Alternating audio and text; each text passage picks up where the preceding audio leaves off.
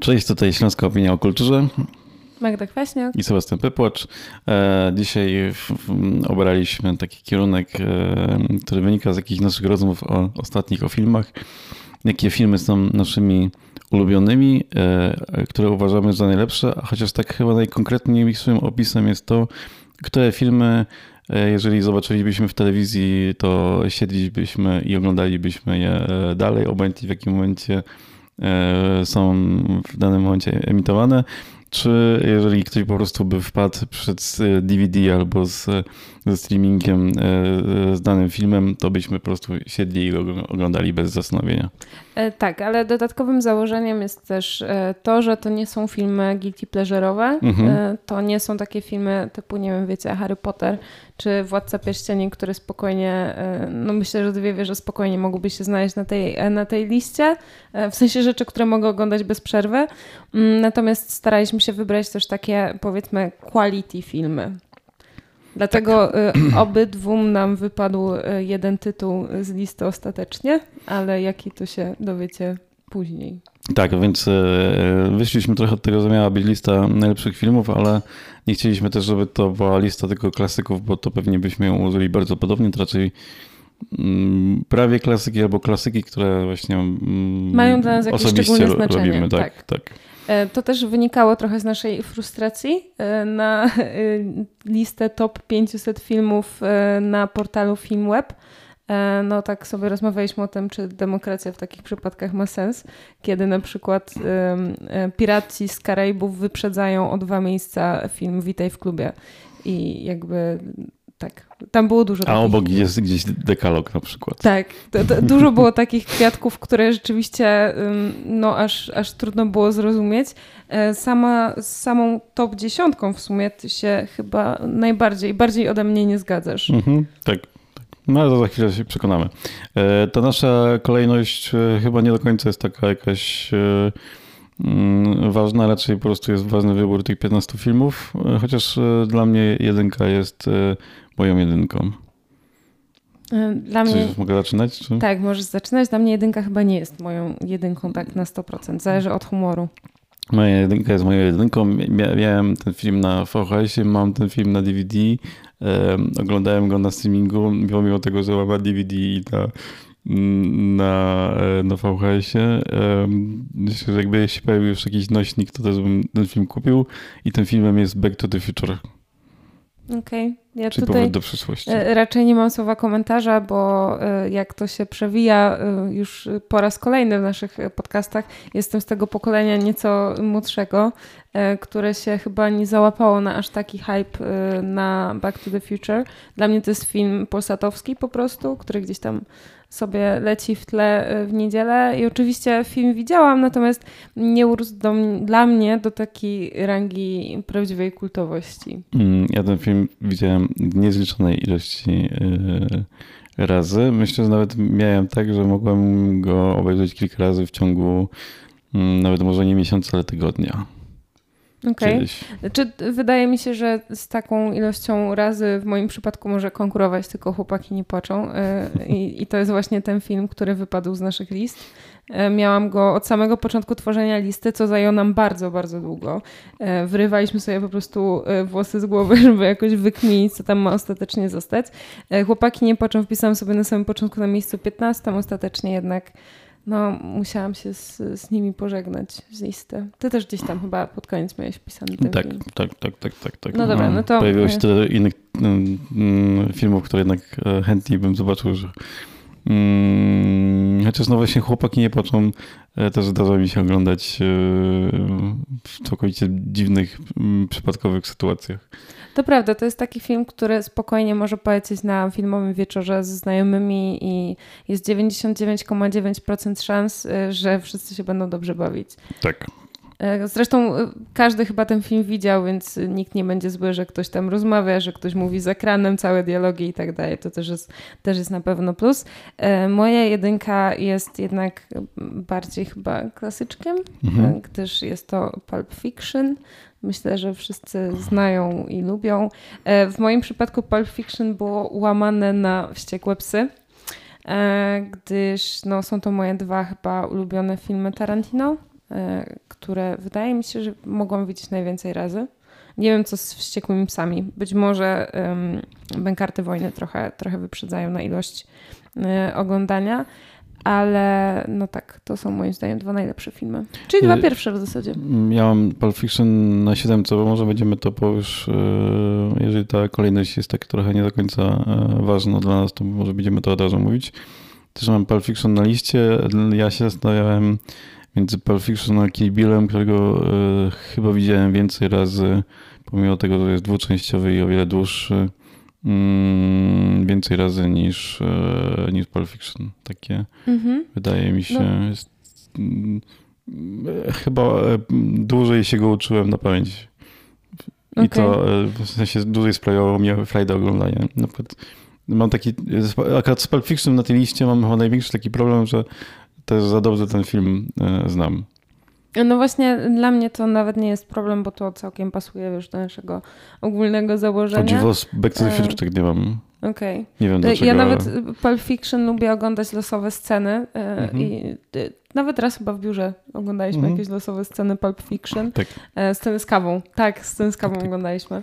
Tak. Także jakby akurat tutaj dla mnie ta jedynka była oczywista pod względem mojej znajomości właśnie tego dzieła i, i tego, ile też razy go widziałam. Zresztą mam, to jest jeden, jedyny film z całej tej listy, który całkiem przypadkowo mam na płycie. Były kiedyś dodawane płyty do gazety mhm. i mój tata też lubił Tarantino i sobie właśnie wyhaczył no, Pulp Fiction. Mam, mam Pulp Fiction na V H S-ie też. No kurczę, no to, to nie, to ja nie mam, ja nie mam takich rarytasów. Miałam wątpliwości... Bo przyznam to... się, Back to the Future mam nagrane z, z telewizji na V H S-ie, ale, okay. ale Pulp Fiction mam oryginalne. No to chciałabym to kiedyś zobaczyć normalnie. To musi być, y, musi to ładnie wyglądać na półce. E, no, w każdym razie, nie jeżeli chodzi o Wściekłe psy, e, to tutaj miałam trochę problem z tego względu, że mm, no, zastanawiałam się też y, między Kill Billem właśnie, bo, bo do niego gdzieś tam mam sentyment. Ale tak obiektywnie to wydaje mi się, że e, Wściekłe psy są najlepszym filmem z tych trzech. Kill Bill, Pulp Fiction i Wściekłe psy. Jako ja film. mam wątpliwości, tak, tak jako film, mam wątpliwości między Wściekłymi psami i Pulp Fiction, tak szczerze, ale ja też lubię takie kino revenge, więc Kill Bill, no nie jestem w stanie wybrać między tymi trzema, który mm. film jest najlepszy. Mogę ci tylko powiedzieć, który najbardziej lubię. A Wściekłe psy też są naprawdę fenomenalnym filmem i jak sobie przyjrzycie się w ogóle historii tego, jak ten film powstawał, to też jest bardzo ciekawe. On był totalnie niskobudżetowy, aktorzy przychodzili w swoich ciuchach na plan mm. i, i w ogóle, nie? Więc to jest To jest prawdziwy... Może on nie jest najlepszy, ale on najbardziej pokazuje geniusz Tarantino, moim stanie, moim zdaniem. No, może tak. Najbardziej właśnie. Pokazuje jego talent. No dobra. Mhm. Miejsce number two. E, u mnie to jest Fight Club, czyli e, Podziemny kręg po polsku. E, u mnie Fight Club jest na miejscu piątym i jest łamany na Seven, bo ja trochę oszukiwałam i dopisałam więcej tytułów. E, generalnie Fincher vibe po prostu. Mhm. Potrzebowałam Finchera na tej liście. Tak, Fight Club też widziałem niezliczone ilości razy i nadal mi się nie znudził. A pamiętasz, A... jak widziałeś go po raz pierwszy? Jak miałeś, jakby pierwszy raz uderzył cię ten plot twist? Na pewno nie byłem w kinie, bo to jednak chyba byłem za młody, ale plot twist jak we mnie uderzył, to... No nie pamiętam tego właśnie. Nie, nie, pamiętam, nie pamiętam tego momentu, więc nie, nie wiem, może to było, może byłem za mały, żeby go wyłapać ten plot twist i go zrozumieć do końca. Na pewno film zachęcił mnie do tego, żeby po pierwsze przeczytać książkę, a potem resztę powieści Czaka Palachniuka, co wszystkim polecam, bo jest to taka literatura, która w Polsce jest jakoś średnio popularna, a a, a przedstawia bardzo taki ciekawy nurt takiego trochę punkowego, antysystemowego jakiegoś takiego amerykańskiego pisarstwa. Które mhm. Znaczy no w samym filmie trafia. Książki nie czytałam, ale w samym filmie jest bardzo dużo krytyki w ogóle konsumpcjonizmu, mhm. jakiejś takiej postawy życiowej, w której jest się trybikiem w wielkiej maszynie, w ogóle korporacjonizmu i tak dalej, i tak dalej. Film jest oczywiście świetny pod wieloma względami, jakby zaczynając od samej fabuły, gdzie to jest zasługą książki, tak jak już powiedział Sebastian, przechodząc przez niesamowite kreacje aktorskie, w ogóle ujęcia, też praca kamery jest super, mm-hmm. kolorystyka bardzo mi się podoba. No i te wszystkie takie smaczki ukryte w tym filmie, to jest, to jest to, co powoduje, że fajnie się ogląda ten film ponownie, nie? Mm-hmm. E, chociażby wyłapywanie tego głównego plot twistu, kiedy on jest do, do wyłapania. Tak, tak. Mm. Znaczy, się, można się w... testować na, na jakim poziomie tego filmu już tak. powinniśmy zauważyć. Chociaż to jest wydaje to, mi się, że łatwiejsze jest to do rozszyfrowania czytając drugi raz książkę. Okej, okay, być może. Że jest to tam bardziej do wyłapania i w ogóle książka to spra- sprawnie robi, no ale też no, ta książka ma inne narzędzia do, do tego, żeby nam bohaterów opisywać. Nie?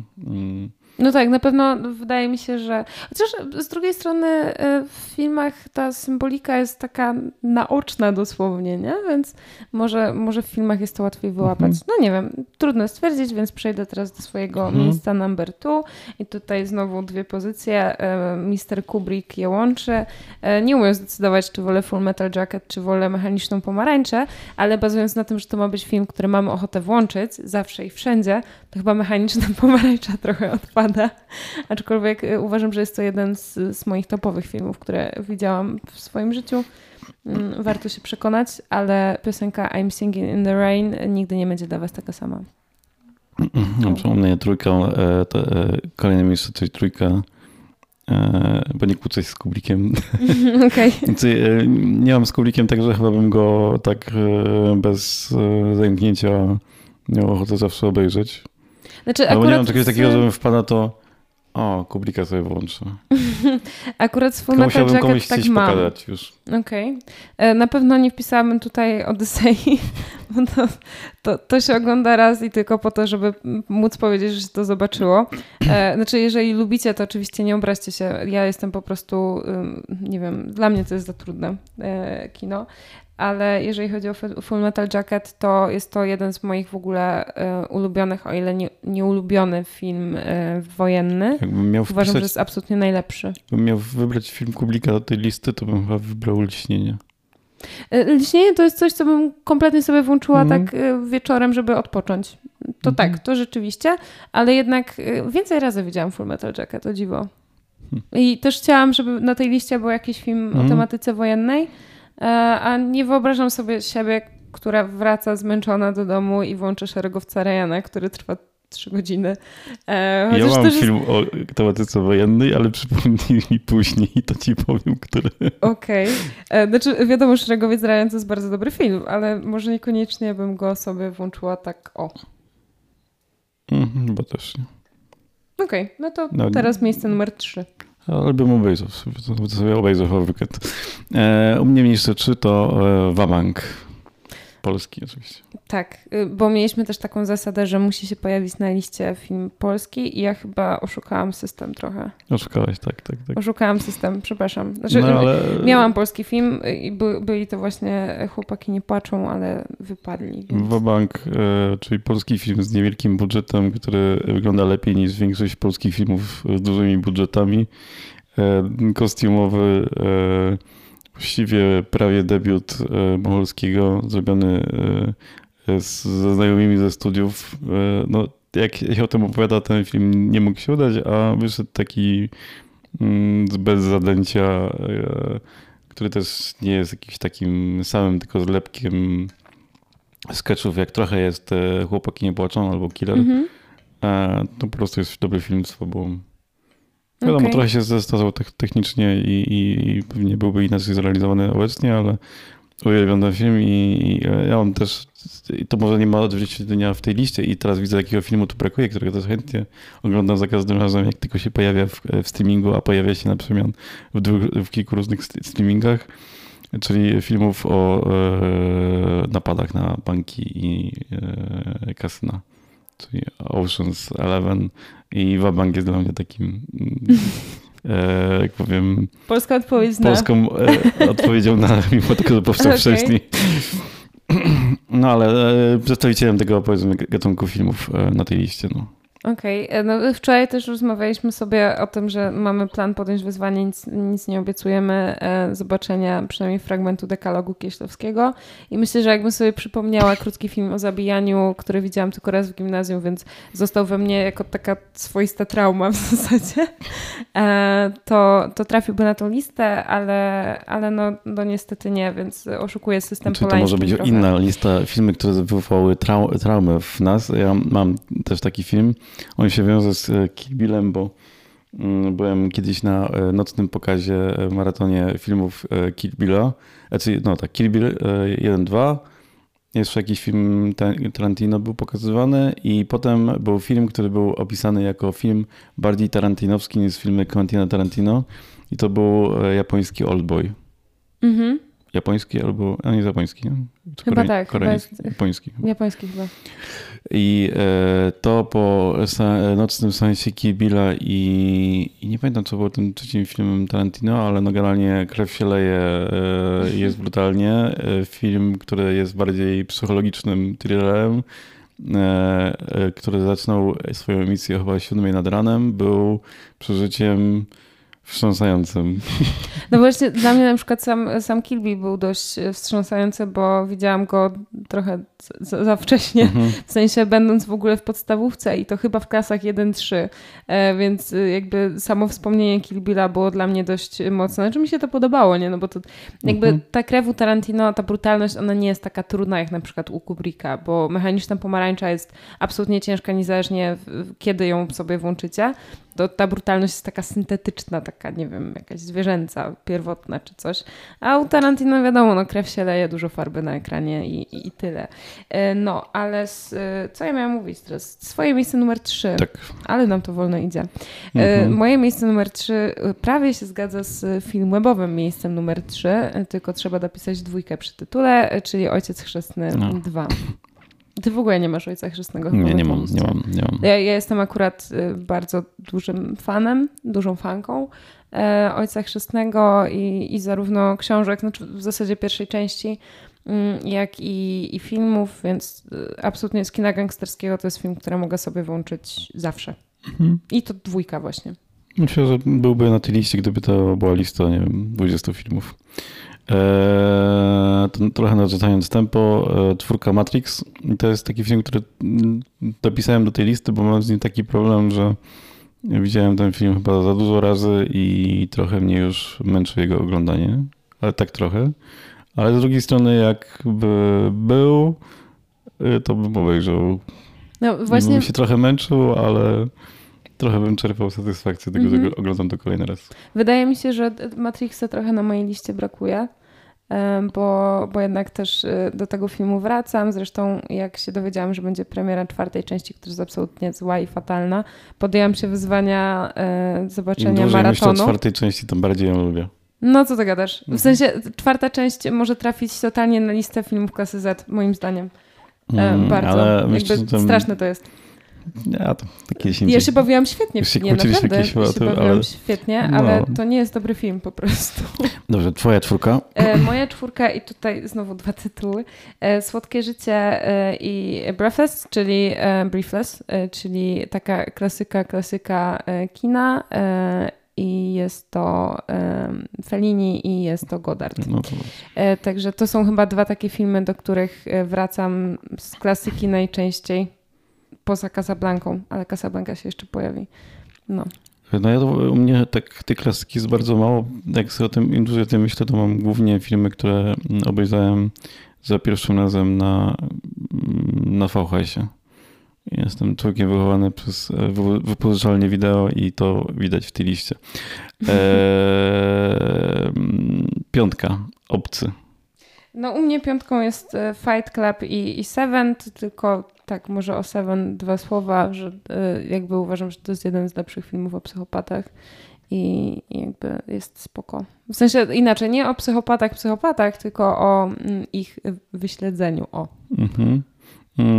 Obcy dla mnie to jest film, który jeszcze, w, bo jest nowszy, taki montaż filmu sprzed kilku lat, nie wiem, może dziesięciu. I on jest w ogóle, jeżeli ten oryginalny Obcy jest filmem, który Świetnie się ogląda, to ten, ten nowy montaż jest tylko lepszy i jeszcze uwspółcześniony ten film.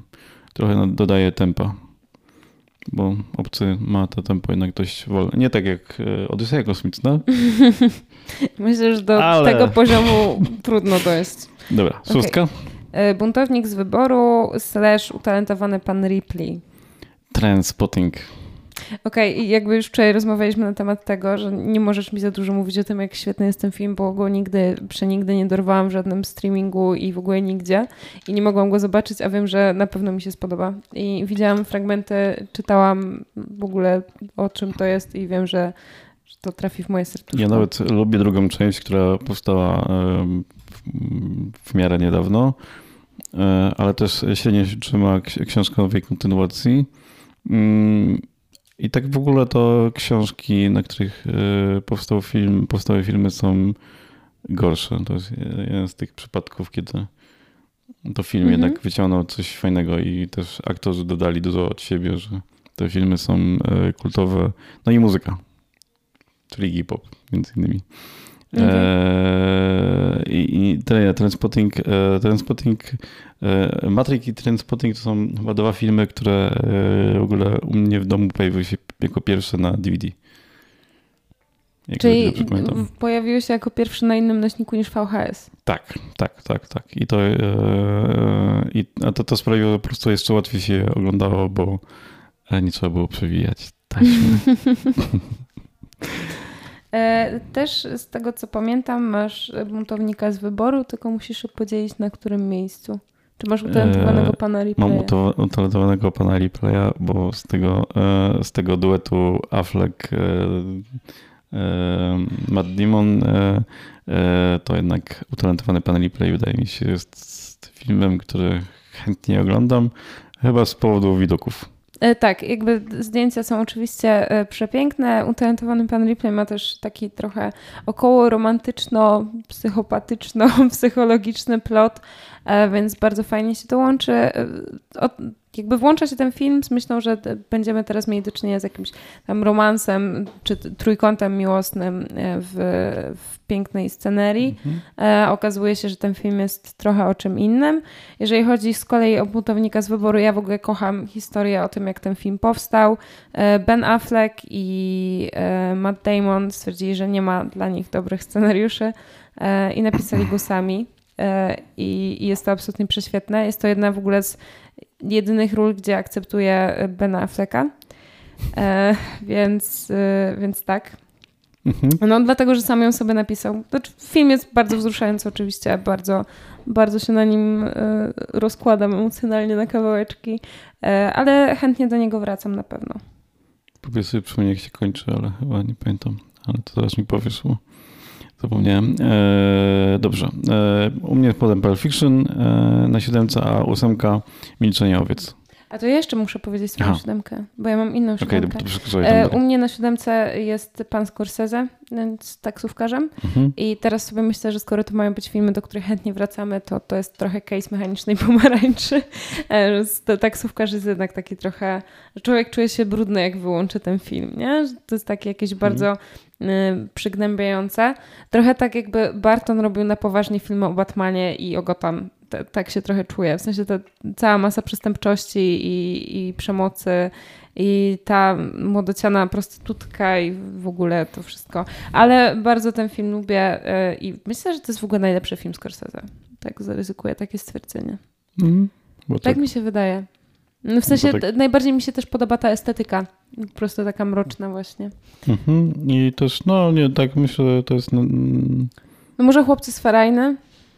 Tak całkiem blisko, ale... ale... chyba są bardziej takim gatunkowym filmem. Tak, no na pewno Chłopcy z Ferajny to jest bardzo gatunkowy film. Myślę, że jeżeli... Znaczy inaczej, jeżeli ktoś nie lubi Ojca Chrzestnego, to Goodfellas też nie polubi po prostu, mhm. a taksówkarza absolutnie ma szansę. No też mi się tego się wydaje, że to bardziej taki e, łatwiejszy próg wejścia. Ulica Nędzy to jeszcze jest e, na I M D B. Dobrze, nie, nie, nie, nie, nie, nie, nie wiem, czy widziałem Ulicę Nędzy. Nie, nie. Min, Main Street. Okej. Okay. No dobra, no to siedemdziesiąty trzeci, przejdźmy, więc skoro nie widzieliśmy, to przejdźmy do e, miejsca numer osiem. e, Milczenie owiec. Okej, okay. I też o tym myślałam. Milczenie owiec też jest na pewno filmem takim, który mnie traumatyzował na Polsacie o dwudziestej drugiej, jak byłam mała. E, u mnie ósemeczka, nie wiem, czy chcesz się podzielić A czytałeś komentarzem. Nie. Bo tu e, te książki to takie typowe czytadła i to też jest ten przypadek, że e, film zrobił e, z tej... E, fabuła jest taka sama, ale z takiego, jak powiem, stylu prowadzenia narracji to, e, to film zrobił mistrzostwo z materiału, który jest właściwie... Nie chcę powiedzieć, że książką na poziomie e, Mroza, ale no takim typowym e, sensacyjnym czytadłem na mm-hmm. wakacje. A czyli to jest film w ogóle? Bo niestety nie pamiętam reżysera. E, o kurde, patrz. E... No bo właśnie wiesz, jeżeli książkowy materiał nie był dobry, a ktoś coś z tego wyciągnął, to mm-hmm. wypadałoby docenić pana. Wypadałoby tak. tak. Albo panią oczywiście. E, Jonathan Demme. Okej. Okay. No, no nie wiem, no to, to nie jest to dla mnie jakieś bardzo znane nazwisko. Mm. Zapewne Milczenie owiec to jest jego najwyżej oceniany film. Teraz ci powiem. Ale teraz wyjdzie, jak będzie tam coś, jak jeszcze jakiś klasyk. Mm. Chyba nie. Okej, okay, dobra, czyli to był taki złoty strzał. To był złoty strzał. Filadelfia. O, Filadelfia. Chcesz zmienić coś w swojej liście? Nie, już miejsca, ale Filadelfia. Okej. Jest, yy, uwielbiam piosenkę z Filadelfii. To u mnie na miejscu ósmym jest to, o czym nagrywaliśmy wczoraj, czyli duet, y, trylogia Before. Ha, widzicie, co ja tutaj zrobiłam? Zmieni- zmieściłam aż trzy filmy na swojej liście. I teraz łamane na Call Me By Your Name. Ja bardzo lubię wracać w ogóle do takich... No, melodrama to jest chyba złe słowo na te filmy. No, ale powiedzmy, że dramatów romantycznych, a w przypadku trylogii Before po prostu filmów romantycznych, są niesamowicie klimatyczne, opowiadają piękne, piękne historie. Call Me By Your Name trochę odbiega klimatem, bo jest znacznie smutniejsze.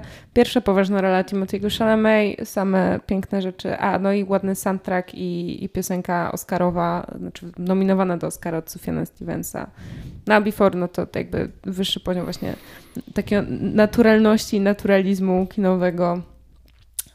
Tak. Też masz e, Before? Tylko nie wiem, na to są miejscu. Before, ale mm, na miejscu jedenastym, na miejscu ósmym e, miałem Milczenie owiec, na miejscu dziewiątym mam American Beauty e, i też to są filmy o miłości, ale takiej dziwniejszej. Tak, to prawda.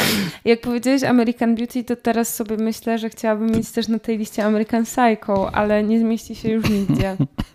I to jest przykre. Ale American Beauty to jest, myślę, że jest filmem, które no, z, może można mieć problem z twórcą głównej roli obecnie, ale e, fabuła e, mm, nadal jest aktualna. Myślę, że wielu osób, które nie wiem, wybierając dowolny wątek, ale wybierając wątek e, tego ukrytego homoseksualizmu, e, to myślę, że jest nadal aktualne i no, nadal tłumaczy wiele społecznych zachowań. Mhm. Tak, znaczy jakby zasłużony Oscar. Mhm. Też tak jak wspominałeś nawet w podcaście o oscarowym, mhm. to jest chyba też taki sentymentalny film. Tak, tak. To jest chyba pierwszy, który pamiętam, Oscary, które oglądałem i, i pierwszy film, któremu kibicowałem oglądając Oscary, więc, mm, więc, więc to było coś... Zastanawiam się, co w tym filmie jeszcze było takiego e, fajnego i muzyka no jeszcze. Mhm. Muzyka i to sławne ujęcie reklamówki. No, takie sceny, które po prostu się jakieś tak... No i te płatki róż, prawda? Tak, płatki róż. No, już... Też zdecydowanie jakby przeszły do, do historii kina. U mnie na miejscu dziewiątym też jest film, któremu kibicowałam na Oscarach. Chyba to nie były pierwsze Oscary, w których kibicowałam. I wiąże się z Benem Affleckiem, buntownikiem z wyboru, gdyż główny odtwórca roli Casey Affleck jest moim zdaniem tym zdolniejszym z braci Afflecków. Jest to film Manchester by the Sea, który jest absolutnie fenomenalny. W sensie co tam zrobił Casey Affleck, to ja nie mam pytań. Generalnie film jest oparty na dwóch liniach czasu i nie ma informacji o tym, w której linii jakby się znajdujemy w obecnym momencie, A widać to wszystko jak na dłoni dzięki grze aktorskiej um, Casey'ego, Casey'a, Casey'ego Casey chyba. E, Afflecka jest naprawdę fenomenalny w tym filmie. Uważam, że to jest no, najlepsza rola z dwóch braci Afflecków. E, u mnie na dziesiątce jest film, który jest chyba najmniej znany z wszystkich tutaj na tej liście. I to jest Wielki Błękit. Francusko-amerykańsko-włoski dramat obyczajowy Luca Bessona o nurkach, w którym grają z znanych aktorów Jean Reno i Rosanna Arquette, a no jeszcze jest Jean-Marc Barr, ale wydaje mi się, że on jest poza tym filmem nieznany, być może się mylę. I, i to film jest po prostu piękny. Jest takim obrazem, który się ogląda, jak oni nurkują, czy je, nurkują, czy jedzą spaghetti, czy po prostu jadą przez jakieś włoskie wioski, to, to, to jest tak piękne i tak fajne. I cały film w ogóle jest taki, to jest trochę jakby, on ma oczywiście fabułę i fabuła jest ważna w tym filmie, ale myślę, że ważniejsze są w tym filmie jakieś takie duże metafory. Całe sekwencje są jakimiś metaforami czegoś. Mhm. Ale film jest po prostu też fajny. I, i też myślę, że też mam go na tej liście z tego powodu, że miałem go na V H S-ie i też go oglądałem w kółko z tego powodu. Jak ma się dziesięć filmów na V H S-ie, to ja w kółko po prostu oglądam. Ja tak miałam z bajkami, bo V H S-y pamiętam, ale z etapu, wiesz, jakieś tam Teletubbiesi mhm. i Boba Budowniczego i potrafiłam jeden odcinek oglądać w kółko. Przypominam, że one miały niecałe dwadzieścia minut, więc moja mama dostawała szału. Właśnie doczytałem, że są dwa zakończenia tego filmu i nie wiem, czy znam to drugie. No widzisz, to już to... wiesz, co będziesz robił w weekend poza szeregowcem Ryanem.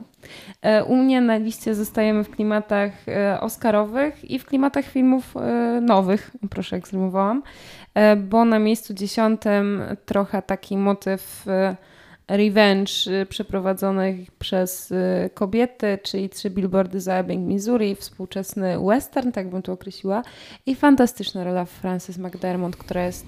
Ach, Aj, uwielbiam ją, naprawdę. Zresztą chyba jest zdobywczynią Oscara za Nomadland, z tego co mi się wydaje. Coś tam chyba... Mm. No nie wiem, w każdym razie w tym filmie jest świetna. Nawet nie wiem, czy za ten film nie dostała Oscara. No trudno, doczytam i, i się dowiem. A drugim filmem na tym miejscu jest Obiecująca młoda kobieta. Jest to film absolutnie nowy, którego jeszcze nigdzie niestety nie ma. Ja go widziałam w kinie i trochę daję mu kredyt zaufania, bo widziałam go raz.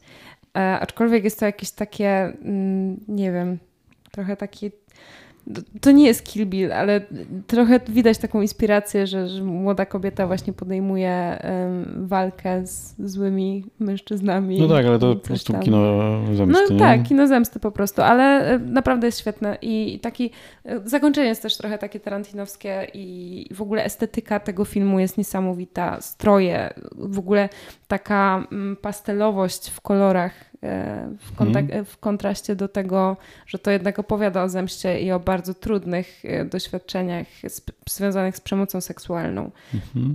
Naprawdę wow. I Zastanawiam śmiałam się, się na tym filmie, to jest niesamowite. Pomiędzy Kill Billem a tym filmem coś takiego w, w takiej szerokiej dystrybucji było, kinowej, z kina zemsty, ale chyba nie.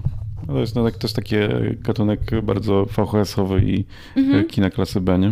Tak, tak. A to jest naprawdę świetne. W sensie, jeżeli Horrory będziesz może... miał kiedyś okazję zobaczyć Obiecującą młodą mhm. kobietę, znaczy nie wiem, bo też widziałam parę negatywnych recenzji tego filmu, ale um, pamiętam, jakie wywołało na mnie wrażenie. Dlatego mhm. trochę z kredytem zaufania trafia na miejsce, numer i teraz nie widzę, bo to jest wszystko pokryklane. dziesięć. dziesięć, dobrze. To u mnie jedenastka to jest Before Sunrise, o którym mówiliśmy, dwunastka Utalentowany pan Ripley. O którym też mówiliśmy w zasadzie. To ja jeszcze tylko nadrobię. U mnie jedenastka Edward Nożycoręki. Bardzo lubię. Tak, wiem, że ty byś inny film Bartona mhm. dał. Ja sobie założyłam, że każdy z moich lubianych reżyserów trafi na tą listę. Beetlejuice, Ale... Beetlejuice, Beetlejuice. No ja wiem, ale, ale u mnie akurat Edward Nożycoręki gdzieś tam mm-hmm. jest bardziej w serduszku. A dwunastka, ja się bardziej bałem tego filmu, jak byłem mały. sekundka, dwunastka, tutaj jest w ogóle wszystko pokreślone. Na początku miała być Parasite, potem miał być wybór Zofii, a ostatecznie skończyło się na Control, czyli filmie o Janie Curtisie, wokaliście Joy Division i w ogóle w sumie trochę o Joy Division. Jest piękny, czarno-biały i jest dużo muzyki tak. dobrej. Jak, jakbym, gdybym miał tutaj umieścić film o muzykach, to byłby drugi film. Chociaż teraz jak sobie o tym myślę, to pewnie jest więcej ich jest, ale e, Dorsów, Oliver Stone'a. E, myślę, że ten film też widziałem wiele, wiele, wiele, wiele, wiele, wiele razy. E, nie uważam, że to jest dobry film, mm-hmm. ale widziałem go wiele, wiele, wiele, wiele razy. Uważam nawet, że ten film jest bardzo szkodliwy i zły, ale widziałem go bardzo wiele razy. Znaczy, mi się podoba... Myślę, że gdyby ktoś powiedział, oglądamy Dorsów, to obyłeś sobie. Mi się podoba akurat to w przypadku wyboru Kontrol, że niezamierzenie znalazł mi się tam też film o muzyce na, na tej liście i jest to realnie dobry film, który realnie widziałam wiele razy, z czego raz widziałam go w kinie plenerowym, padało, tak lekko mrzyło, na jeszcze wtedy Gastrofire. Siedziałam sobie, prawda, z napojem bogów, że tak powiem. I, i klimat był niesamowity. Ciemno w ogóle, stary, stary wyświetlacz. Super. Bardzo, bardzo fajnie. Ja w jakimś małym kinie widziałem Kontrol. E, dobrze. E, Utalentowany pan Ripley. E, numer trzynaście. To jest... Naciąg- jeżeli ty naciągasz ileś filmów, to ja mogę naciągać, że to jest film e, wojenny. Indiana Jones i Poszukiwacz zaginionej Jarki. Naziści okay. są? Są. Dzieje się w trakcie wojny? Ej, dobra, ale nie wiem, naziści są też w Kapitanie Ameryce. Co to jest w ogóle za myśl? To Ameryka jest wojenny. No jak? No okej, okay, dobra, niech będzie, że Indiana Jones... Szeregowiec Ryan i Kapitan Ameryka. Tak, wszystkie najważniejsze filmy kina wojennego. Obok tego, obok tego gdzieś łowca jeleni przemyka sobie, prawda? No. Ja mam także Indiana Jones lubię jedynkę i trójkę, dwójki... Kryształowa czaszka to jest, która... Czwórka nie istnieje a, w ogóle. To, to, to, to, to, w ogóle... to jest właśnie, przepraszam, bo ja niestety... Jakiś fan mówi. A dwójka też jest według mnie za bardzo przełamuje. To jest chyba te schematy, nie wiem, jakoś... Nie, może bym też z przyjemnością obejrzał ponownie, ale jakoś tak nie mam naj, najmniejszy sentyment do tego drugiej części. No, ja w ogóle też się urodziłam trochę bez sentymentu do Indiana Jonesa, więc tutaj cię nie wspomogę rozmową. E, najczęściej chyba, no tak, że dwa, by... trzy razy w swoim życiu w telewizji widziałam właśnie kryształową czaszkę. Być może byłyby tu Gwiezdne Wojny, ale miałem taki problem jak w czasach właśnie, kiedy były V H S-y i wypożyczalnie wideo, że w moich wypożyczalniach wideo nigdy nie było... E... w cudzysłowie, e, pierwszej części Gwiezdnych Wojen, czyli Nowej Nadziei i zawsze było tylko Powrót Jedi i nie chciałem tego oglądać od ostatniej części i bardzo późno obejrzałem Gwiezdne Wojny. Mm-hmm. Bo dopiero znaczy... jak wyszły z, remaster- z remake'i z nowymi, z nowymi scenami, z nowymi efektami i z dogranymi aktorami z, z prequeli. Okej, okay, a ile miałeś tak w, y, wtedy lat, tak mniej więcej? Mm, prequele wychodziły w dwutysięcznych latach, na początku dwutysięcznych, no to gdzieś wtedy. Okej, okay, dobra. No nie, bo to nie tak wiem, sobie... trzynaście, tak? Komatma? nie, nie, bo tak sobie myślę o tym, kiedy ja zobaczyłam pierwszy raz Star Warsy i tak jak ci wczoraj mówiłam, jak układaliśmy tą listę, że byłam bardzo zrażona do Ojca Chrzestnego przez to, że po raz kolejny zobaczyłam coś za wcześnie razem z dziadkiem w telewizji. Byłam bardzo zrażona i się przekonałam dopiero w okolicy liceum do całego kina gangsterskiego, które łyknęłam chyba wszystkie kasyki w przeciągu, nie wiem, tygodnia. Tak miałam też ze Star Warsami. Bardzo mi się kojarzyły z, z czymś, co leci w telewizji, kiedy ja chcę oglądać coś innego i, i dopiero chyba w pierwszej liceum zaczęłam oglądać Star Warsy, jak Bóg przykazał, od starych części do nowych. I, i no tak. I dlatego też nie znalazł się na mojej liście, prędzej by się tu znalazł właśnie Władca Pierścieni. Hmm. Raczej. Nie, bo nie wpisałbym Władcy Pierścieni tutaj absolutnie jakoś, w żadnej części. A to ja bym wpisała chyba dwie wieże. Dwie wieże mogłyby być. Jakbym miała szesnaście miejsc, to bym wpisała na szesnaście dwie wieże. Mm, to może w trzydziestu by się znalazło.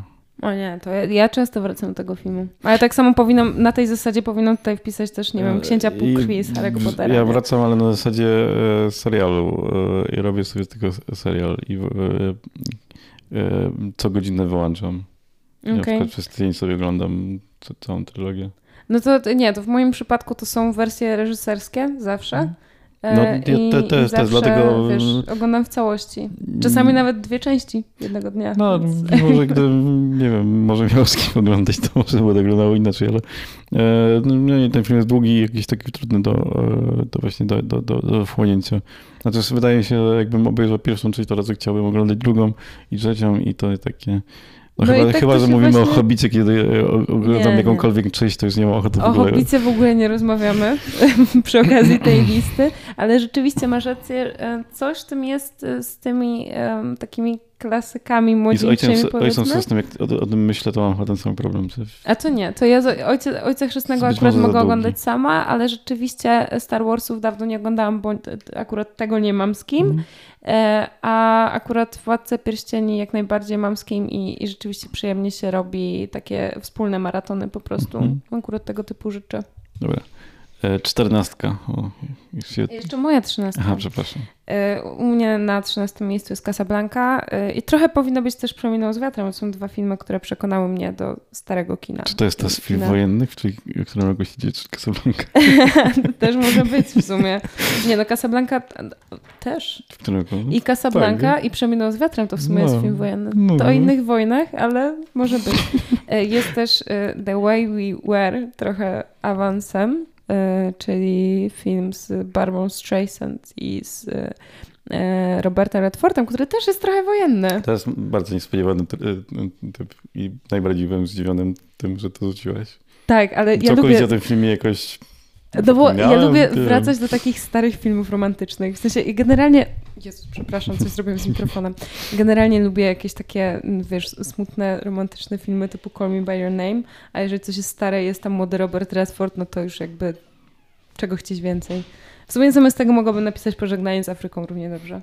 Ale no The Way We Were jest jeszcze no, dodatkowo o aktywistce komunistycznej, która jest Żydówką i musi się jakby związać z osobą o diametralnie innych poglądach. Tak, totalnie nie wiem, kiedy to widziałem, więc może nawet trudno mi ocenić ten film. Czy... A możesz sobie powtórzyć. No właśnie, chyba to zrobię. Ale jeśli też potrafimy tę listę, żeby sobie wyłapać filmy, o których mogli, mogliśmy zapomnieć.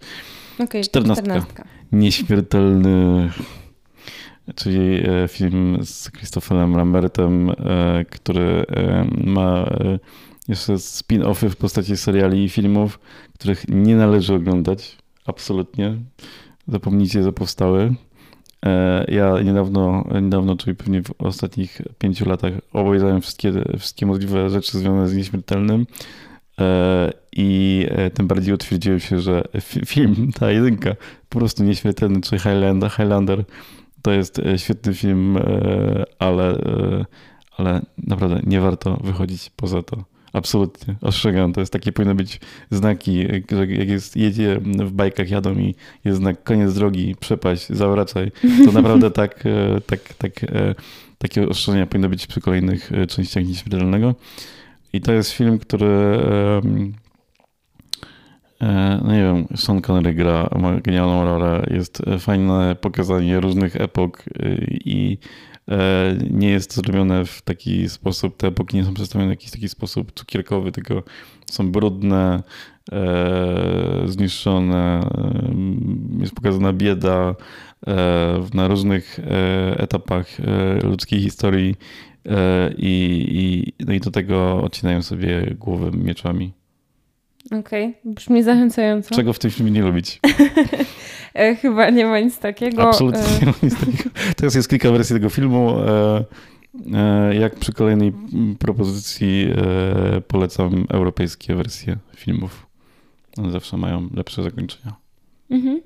Znaczy, no w ogóle polecam kino europejskie. Tak, tak, tak, ale w ogóle generalnie, jeżeli w ogóle są jakieś takie koprodukcje, nie wiem, w latach dziewięćdziesiątych to było jakieś tak szczególnie i osiemdziesiątych widoczne, że wiele filmów takich, które miały jakieś ambicje, w Europie robiły za kino ambitne. Właśnie Nieśmiertelnym można powiedzieć, że jest kinem ambitnym. Realizacyjnie na pewno. Czyli kolejna, kolejna propozy- kolejne, kolejny film, który mam na liście. W amerykańskiej wersji te filmy są totalnie spłaszczone i pozbawione jakichś Czy w ogóle, domysłów w ogóle. Tak mi się wydaje, że jakbyś sobie prześledził fabułę niektórych blockbusterów i dałbyś ten blockbuster, przeniósłbyś z Hollywood do, nie wiem, Niemiec, powiedzmy. To do Francji, te, no, te... Niemie... z tymi Niemcami to... No, ale Niemcy mają dobre kino, to jest ciężkie po prostu. Mm. No, ale generalnie wiesz, niech będzie to Francja, cokolwiek, to wydaje mi się, że na podstawie tych samych opisów fabuły, takich suchych, powstałyby zupełnie diametralnie Ach, różne filmy. No i w nieśmiertelnym jest soundtrack Queen. Tak? Tak, no oni nam nawet napisali piosenki do tego filmu. No to nawet nie wiedziałem. Pewnie no, funkcjonują to, też poza e, tym filmem, ale... To też właśnie będę nadrabiać. I ja teraz mam teraz szybka, szybkie myślenie na temat miejsca czternastego, gdyż jest tu pan Polański i jest tu y, dziecko Rozmary, chociaż w zasadzie częściej wracałam do Chinatown, więc powinnam powiedzieć, że Chinatown, y, ale tak sobie myślę, że, że może jednak Annie Hall tam dam. Więc to jest, to jest chyba jednak mój ostateczny wybór. Romana nie Polańskiego lubimy... też miałem na, liście, na liście, ale skasowałem. No właśnie, nie lubimy ani jednego, ani drugiego pana. Nie dajemy im zarabiać, wiadomo, nie chodzimy na nowe filmy, bo, bo robią złe rzeczy w życiu prywatnym. Czyli robią te złe filmy teraz? Nie, no, znaczy tak w sumie. No akurat w przypadku Woody'ego Allena to jego tak, najnowszy film jest absolutnie fatalny.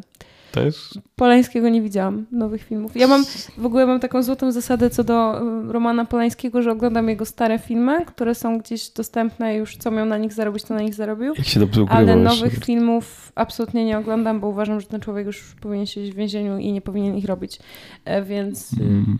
po prostu nie włączam nowych filmów, ani nie chodzę do kina, ani, ani żadnych tego typu rzeczy. No ale jestem hipokrytką, no nie umiem sobie odmówić Chinatown, no niestety. Ja bym sobie nie miał odmówić Frantika, który miałem na liście. Film Frantic też chyba jeden z tych takich może mniej rozpoznawalnych, ale uwielbiam ten film i to jest kolejny film z Harrisonem Fordem, który byłby na mojej liście. Więc pewnie to jest dlatego wypad. No teraz tak sobie myślę, jak już powiedziałam, że jestem hipokrytką, to przecież na mojej liście jest też film wyprodu- wyprodukowany przez Harvey'ego Weinsteina. Na pewno o, jeden, da. Jak nie więcej. Za więcej. E, więc... Y...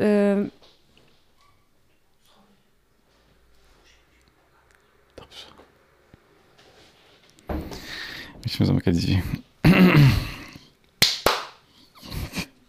Jak tak sobie myślę o swojej hipokryzji, to na mojej liście jest przynajmniej jeden film wyprodukowany przez Harvey'ego Weinsteina i jakby też mi jest przykro z tego powodu, ale no tak jak powiedziałam, wszyscy jesteśmy hipokrytami, ale pamiętajmy, że to są ludzie mm-hmm. po prostu.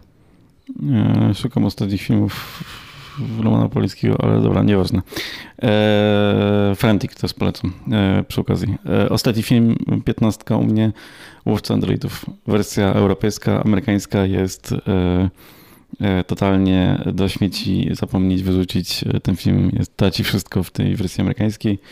Eee, chociażby dlatego, że e, e, Łowca Androidów miał być e, filmem e, takim takim detektywistycznym, stylizowanym na stare kino i są długie sceny, w których bohater po prostu myśli i spogląda gdzieś i są nam pokazywane jakieś obrazy, które mają opowiedzieć o tym świecie, a w wersji amerykańskiej Harrison Ford dograł narratora i mówi to wszystko, co powinniśmy sobie wyciągnąć z tego, co widzimy na mhm. ekranie. Jest to... Jestem przekonana, że jest widziałam tylko... Jestem przekonana, Ponownie. że widziałam tylko amerykańską wersję. Więc... I też chyba myśl, myślę, że kontynuacja bardziej nawiązuje do, do jednak do zakończenia z, z wersji europejskiej, bo kontynuacja to jest zarąbista. Z Ryanem Goslingiem. Tak, tak, jest. Właśnie się zastanawiałam, czy mówisz o jakiejś drugiej części bezpośrednio starszej wersji, mm. czy, czy o Blade Runnerze. No tak, śliczne kolory i w ogóle wszystko. I... Tak, tak, tak. No, tak, no jedynka też ma śliczne kolory i też można spokojnie obejrzeć wersję, właśnie chyba wersja ta taka tak zwana ostateczna, bo tych wersji też film, tego filmu było dużo, bo i zmieniały się efekty specjalne i zmieniały się montaż i, i, i elementy fabuły i ta wersja ostateczna chyba właśnie jest tym, co jest najlepsze w wersji europejskiej plus poprawione efekty i ona jest naprawdę ładna. To w takim razie muszę sobie poszukać różnych Chyba wersji, absolutna się bo wydaje mi się, że, że widziałam tylko tą amerykańską. Nie wiem, zobaczę. W każdym razie nawet wersję amerykańską. W telewizji na pewno leci amerykańska, bo tak... Mhm. No to tak, no to w takim razie jest widziałam, krótsza może. widziałam tą, tą wersję gorszą, ale też jest spoko, a u mnie na piętnastym miejscu jest coś, o czym obydwaj zapomnieliśmy, ale ostatecznie się znalazło, zamiast Chłopaki nie płaczą, Leon Zawodowiec. I to jakby, nie wiem, czy muszę tłumaczyć ten wybór, film jest super, lubię do niego wracać. Gary Oldman ma tam świetną w ogóle rolę drugoplanową. Tak, tak, tak. Jest fantastyczny, zresztą na poprzednie Halloween byłam przebrana za Matyldę, więc jakby to też dużo tłumaczy, ile tam z kwiatkiem. No ja mam jeszcze dopisany przed chwilą Ocean Eleven jako kolejny film i myślę, że on to byłby kolejny film na liście. To u mnie y, wydaje mi się, że Dwie wieże, chyba tak. I takie miejsce honorowe też bym chciała dla polskiego filmu, który się nie znalazł na tej liście, ale myślę, że przejdę, znaczy gdybym miała możliwość, to bym go zosta- zobaczyła na pewno jeszcze raz, mimo tego, że byłam na nim dwa razy w kinie w przeciągu tygodnia, więc to też dużo mówi, czyli Piosenki o miłości. E, uważam, że to jest bardzo dobry kawał kina, takiego około amatorskiego, w sensie bardzo niskobudżetowego i, i w ogóle dobry jest to film e, z Justyną Święc. I jeszcze bym chciała wpisać Najgorszy człowiek na świecie. Też widziałam go tylko raz i tylko w kinie, ale wydaje mi się, że będę do niego często wracać. To znaczy, właśnie, no u mnie tych nowszych filmów brakuje, ale to właśnie chyba z tego, że nie miałem okazji ich tyle razy obejrzeć i to jest dla mnie jakiś tym wyznacznikiem powtarzalności i przyjemności z oglądania. Bo okay. Pewnie dużo filmów chętnie bym obejrzał ponownie, ale, ale czy... nie wiem, czy tylko kolejny raz, czy kolejne dziesięć razy. Nie? No jestem ciekawa właśnie, jakie wrażenia we mnie zostawią te filmy, kiedy zerknę do nich po raz drugi. Kiedy Harry poznał Sally, też myślę, że spokojnie mogłoby się mm-hmm. znaleźć na tej liście. Uważam, że to jest najlepsza komedia romantyczna, bo jest realnie komedią i naprawdę śmieszy mm-hmm. po prostu. Tak. I może, nie wiem, no to, to chyba tyle ode mnie. No i że Matrixa też bym chciała od ciebie pożyczyć sobie na swoją listę. Mhm. Mogę ci nawet pożyczyć na D V D. Super. Na V H S-ie bym wolała. Chyba nie mam, ale to musiałbym zrobić.